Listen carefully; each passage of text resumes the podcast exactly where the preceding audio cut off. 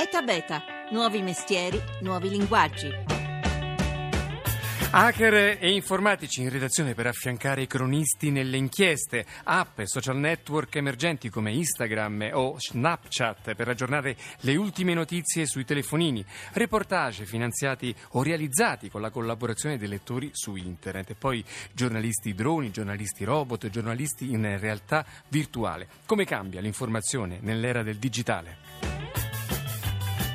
Buongiorno, buongiorno da Massimo Cerofolini, benvenuti a Tabeta, oggi in diretta da Perugia dove fino a domenica è in corso il Festival internazionale del giornalismo. Qui con me ci sono due protagonisti di queste giornate, saluto intanto Arianna Ciccone che è la co-organizzatrice del festival. Buongiorno Arianna. Buongiorno. E buongiorno anche a Andrea Nelson Mauro, data journalist, poi ci spiegherà che cos'è, e fondatore di Data Ninja. Buongiorno. Buongiorno. Io comincerei da lei, Andrea Nelson Mauro, perché lo scoppio dello scandalo Paper, Panama Papers ha marcato un po' con perfetto tempismo questo festival, vero Arianna? Immagino che sì, non ve l'aspettavate, ma la pubblicità maggiore no, non Era non tutto pot- studiato a tavolino per un lancio voi. alla grande del Festival Internazionale del Giornalismo. E questo perché? Perché analizzare 11 milioni di documenti trafugati che ora fanno tremare i potenti della terra e anche i VIP, l'ultimo è Carlo Verdone qui da noi, si è dovuto ricorrere a un sistema che un po' ridefinisce il ruolo di questo mestiere, il mestiere del giornalista. Anzitutto una collaborazione tra un centinaio di testate giornalistiche di tutto il mondo e questo già è una,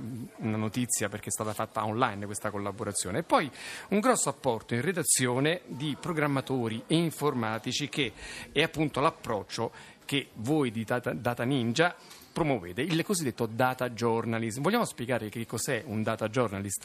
Ma non è nulla di particolarmente diverso rispetto a diciamo, un giornalista tradizionale dal punto di vista del metodo diciamo, con cui si ricerca la notizia. Dal punto di vista degli strumenti e delle competenze, un, un giornalista dei dati diciamo così, è un giornalista che si serve di strumenti di analisi, di ricerca di informazioni molto più eh, diciamo, avanzati, molto più evoluti, quindi tecnologicamente più funzionali. Considerate la quantità di, di dati, quindi 11 milioni di documenti. Che messi in fila sono due volte la circonferenza della terra, quindi non ce l'avremmo mai fatta con noi soltanto giornalisti con le nostre forze. Ma pensa con la penna e il blocchetto. Con la penna e il blocchetto, come ancora molti colleghi fanno. Sì. Ma se si vuol fare un altro paragone, eh. facciamo finta di dedicare un minuto eh, a, a, a, a leggere il documento, quindi ci vogliono 11 milioni di minuti per leggerlo invece strumenti di ricerca che poi in realtà tecnologicamente sono simili a quelli che utilizziamo quotidianamente quando facciamo le ricerche su Google o su altri strumenti, diciamo, ci possono aiutare ad analizzare meglio questi dati, per esempio a cercare i nomi di personaggi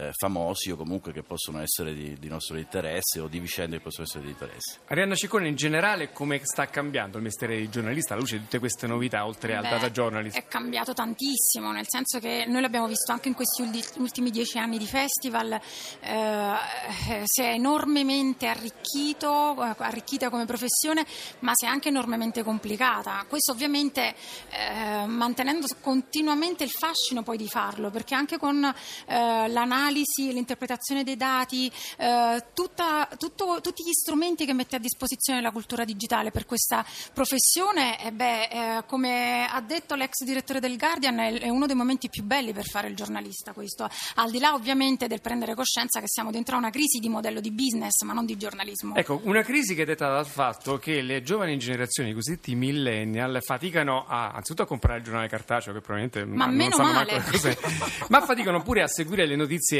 eh, in televisione, addirittura anche su internet quando si tratta di andare sul sito, che so, di Repubblica del Corriere e vederlo come un po' si, si andava in edicola. Però il giornalismo non è solo quello, ecco. quindi se noi consideriamo il giornalismo andare in edicola o eh, andare sul sito di un, di, un, di un, giornale, diciamo così, tra virgolette tradizionale mainstream, no, non è quello. Ecco, eh, però per qui questo... al festival voi avete trovato un sacco di esperienze di tante testate che stanno cercando di acchiappare nuovi, queste nuove generazioni con sistemi, per esempio, come dicevo all'inizio, messaggistica, Snapchat. Ma sì, app. perché il punto è noi non siamo più in grado, di, eh, non siamo più un'istituzione per cui i lettori vengono da noi, siamo noi che dobbiamo andare dove loro stanno, vivono, conversano, eh, si scambiano opinioni, idee e fanno anche informazione.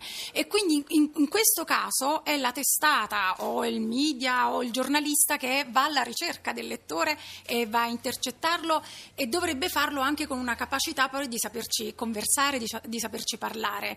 Non basta andare in questi ambienti, bisogna anche saperci stare e vivere con autenticità. Altrimenti... Ecco, per esempio, proprio ieri Repubblica ha cominciato questa sperimentazione su Facebook, dirette sì. continue di tutti i suoi inviati sì. per allargare la, la fruizione tradizionale Tra del giornale. Io ho la foto che secondo me diventerà storica della loro prima diretta. Eh, ho fatto una foto a Carlo Bonini e a Foschini di Repubblica mentre facevano la diretta qui su Facebook.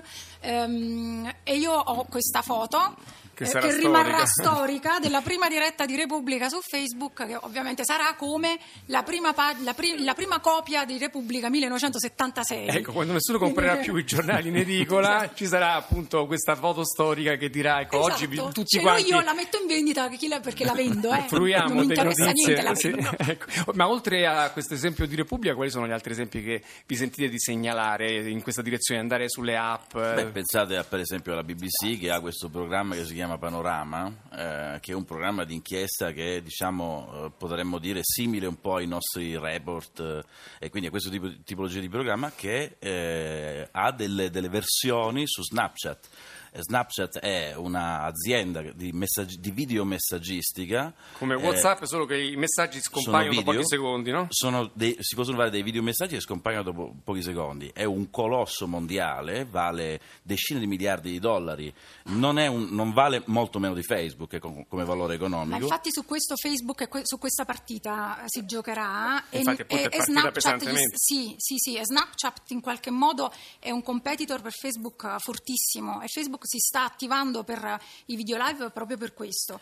L'altro esempio potrebbe essere quello dell'app di Quartz che è praticamente un'app proprio conversazionale. Cioè Quartz che cos'è? È una testata mm. online e loro hanno attivato questa app eh, in cui tu conversi con eh, la testata stessa, quindi è un nuovo linguaggio ancora, è una nuova modalità di fare informazione conversando con Ecco, con questo ridefinisce anche il, il, ruolo del lettore, che non è più soltanto un elemento passivo, ma diventa attivo perché, ad esempio, questa, abbiamo detto che nella Panama Papers e la collaborazione delle testate, però non è esclusa la collaborazione anche quando vi sono tanti dati, da, tanti controlli da fare, la collaborazione con il proprio pubblico di lettori, vero? Uh, considerate che eh, ci sono esempi italiani anche già come dire, vecchi, mm. eh, per esempio mi, mi, riferisco all'alluvione in Sardegna, in cui i lettori hanno collaborato e contribuito a produrre e condividere informazioni utili. Nel caso dell'alluvione in Sardegna, quindi parliamo di cinque anni fa, eh, molti sfollati, ma anche molti sardi che offrivano posti letto, che offrivano coperte, supporto. Tutto questo è avvenuto,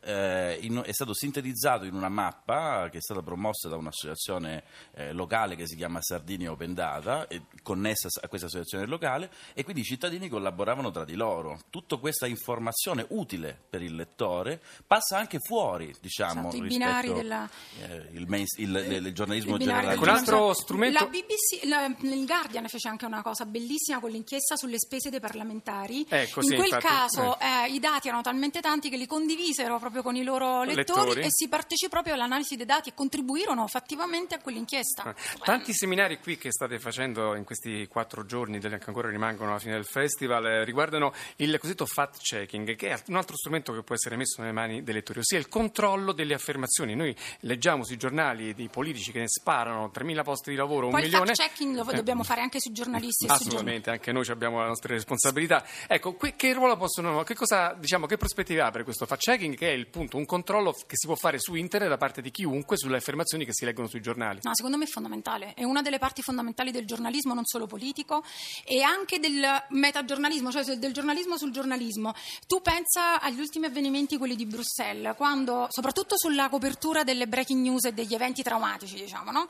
Eh, molte testate eh, internazionali ma eh, tantissime italiane hanno dato a pochi minuti dall'esplosione eh, il video dell'esplosione all'aeroporto eh, in realtà quello era un video che apparteneva all'esplosione dell'aeroporto di Mosca 2011 ecco. Mosca, e in quel caso è stata I, la comunità degli, è bravissimi, lettori, comunità delle persone, dei cittadini che partecipavano a segnalare che quello non era il video. La reazione secondo me fa la differenza dei media mainstream di fronte al fact checking fatto da diciamo, la comunità.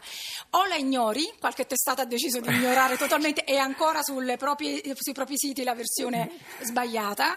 Eh, o rispondi, rettifichi e, e qualcuno si è anche scusato, pure certo, fantastico, quindi succede, noi gridavamo sì. miracolo, eh? eh, oppure ti arrabbi e quindi reagisci male. E qui secondo me si vede la differenza tra una testata seria, la capacità professionale di reagire all'errore con umiltà e con capacità anche di eh, proprio rifarsi in ecco, un'altra forma di partecipazione che il pubblico può avere oggi di cui si parla al festival in questi giorni è il cosiddetto crowdfunding sulle inchieste, cioè raccogliere i soldi, una comunità raccoglie dei soldi per finanziare un'inchiesta e darli in mano a dei giornalisti qualificati. Che prospettive ha per è questo un, settore? È un, esper- è un esperimento, diciamo, un'esperienza, un modello che è stato testato negli anni, che ha avuto i suoi momenti positivi, i suoi fallimenti. Tempo fa esisteva una piattaforma che si chiamava Spotas, dove Spotas significa finanziaci, eh.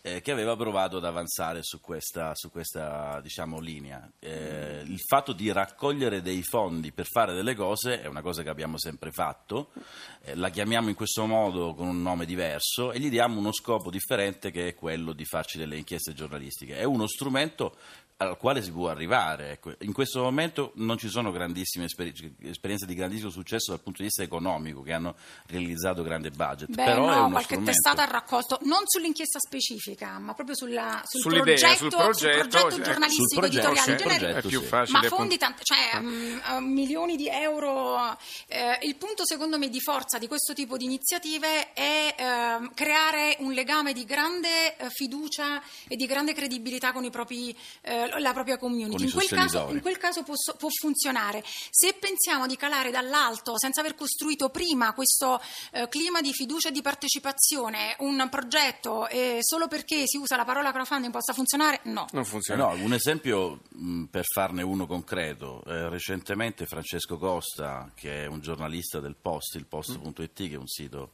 mm. di informazione, ha, ha diciamo, realizzato una newsletter che invia dei lettori eh, sulle elezioni americane eh, fa questo lavoro da mesi, a un certo punto gli iscritti a questa newsletter, che io sono iscritto, è fantastica, è divertentissima. E divent... ha chiesto un contributo, ha chiesto un contributo si può pagare le spese per esatto, in America. Esatto, Va esatto. bene, no, scusate, allora io vi dico che noi abbiamo fatto il crowdfunding come valigia eh, blu, certo, fa... però no, in quel caso... fatto il festival con No, la... il festival sì, però scorso, quello è un evento, eh. 2014, sì. lì vabbè raccogliamo 115.000 mm. euro, ma era una roba eh. assurda, eh. cioè, eh, no, come valigia blu, che è questo blog collettivo, noi a ottobre abbiamo lanciato il crowdfunding di 10.000 euro, sì. Eh, tra l'altro mh, con un uh, hashtag che era la campagna era io scrollo, cioè sì. nel senso che noi incitavamo il long form, l'approfondimento sul digitale, sì. eh, con un video tra l'altro eh, su uh, combattiamo i gattini, la nostra lotta contro i gattini.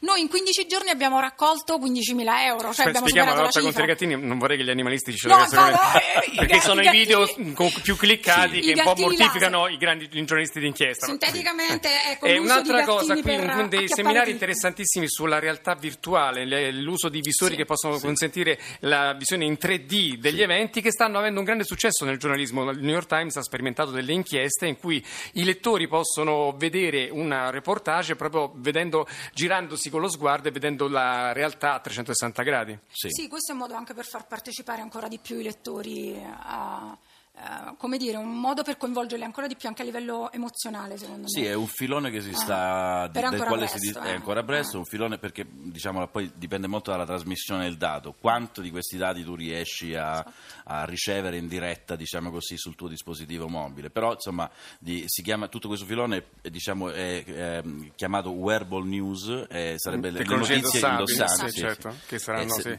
E invece il drone journalist, il giornalismo fatto con i droni che consentono di fare delle riprese pazzesche, impensabili rispetto alle tecnologie di cui disponiamo fino a due o tre anni fa. Tu pensa l'hai visto quel, quel, video che girava sulla Siria che col drone ha fatto vedere come la città di Aleppo È era stata stata distrutta. distrutta? Cioè quello ha dato la possibilità di capire veramente l'impatto di questa guerra che dura da anni e che sta facendo migliaia e migliaia di morti. E eh, quel, anche, quel, anche, in quel caso quello è la possibilità di mh, mandare un'informazione, far passare un'informazione che in altri modi non, non sarebbe proprio possibile. In tutto questo bombardamento di tecnologie mi ha colpito uno dei programmi, nel programma programma del festival un approfondimento sul cosiddetto slow journalism, ossia sul giornalismo un po' tranquillo, pacato, che non è più subordinato a questo bombardamento di app, di notizie che ci incalzano. Anche questa è un'esigenza che molti sentono, vero Arianna? Beh sì, è, la, l'esigenza appunto di approfondimento e di... Eh, sì, slow journalism è sostanzialmente l'invito a approfondire, a una lettura lenta. Magari leggersi anche senza, un articolo di 10 diciamo pagine. Così, il giornalismo, no, il giornalismo non inizia e finisce con le breaking news, ecco, ecco, con la velocità. Questo. Allora, un appuntamento da non perdere per i nostri lettori che volessero venire a Perugia fino a domenica, secondo Tutto te? il filone data ninja? Allora, sì, noi facciamo dei, dei momenti di, di, formazione sui dati, oggi ci occupiamo di geodati, con, quindi dati geografici con Andrea Borruso, poi di fonti statistiche e di social media. Eh, io il consiglio che do per chi non può venire è che tu, tutti gli eventi del, Facebook, del festival. Eh, festival sono eh, in, online, online, in diretta sul sito, quindi dateci un'occhiata. Arianna, un, un appuntamento da non perdere, abbiamo pochi sì, secondi. l'invito con i fondatori del sito e degli account social di Raqqa dove, che hanno raccontato un collettivo di citizen journalist e giornalisti e blogger che raccontano la realtà di Raqqa sotto l'assedio dell'ISIS hanno denunciato al mondo le atrocità dell'ISIS senza la presenza dei media Bene, Il sito del, del festival? festivaldelgiornalismo.com l'hashtag IJFIJF16 Grazie, grazie Arianna, Questi mi tagliano! Arianna Ciccone, l'organizzatrice del festival, grazie Andrea Nelson Mauro, data journalist di Data Ninja. E oggi hanno fatto la puntata la regia Massimo Quaglio e Mauro Convertito, in redazione Laura Nerozzi e Mimmi Micocci, il tecnico da Perugia Daniele Di Noia, da Roma Antonello Piergentili. Noi ci sentiamo domani, Massimo Cerofolini, passate una buona giornata.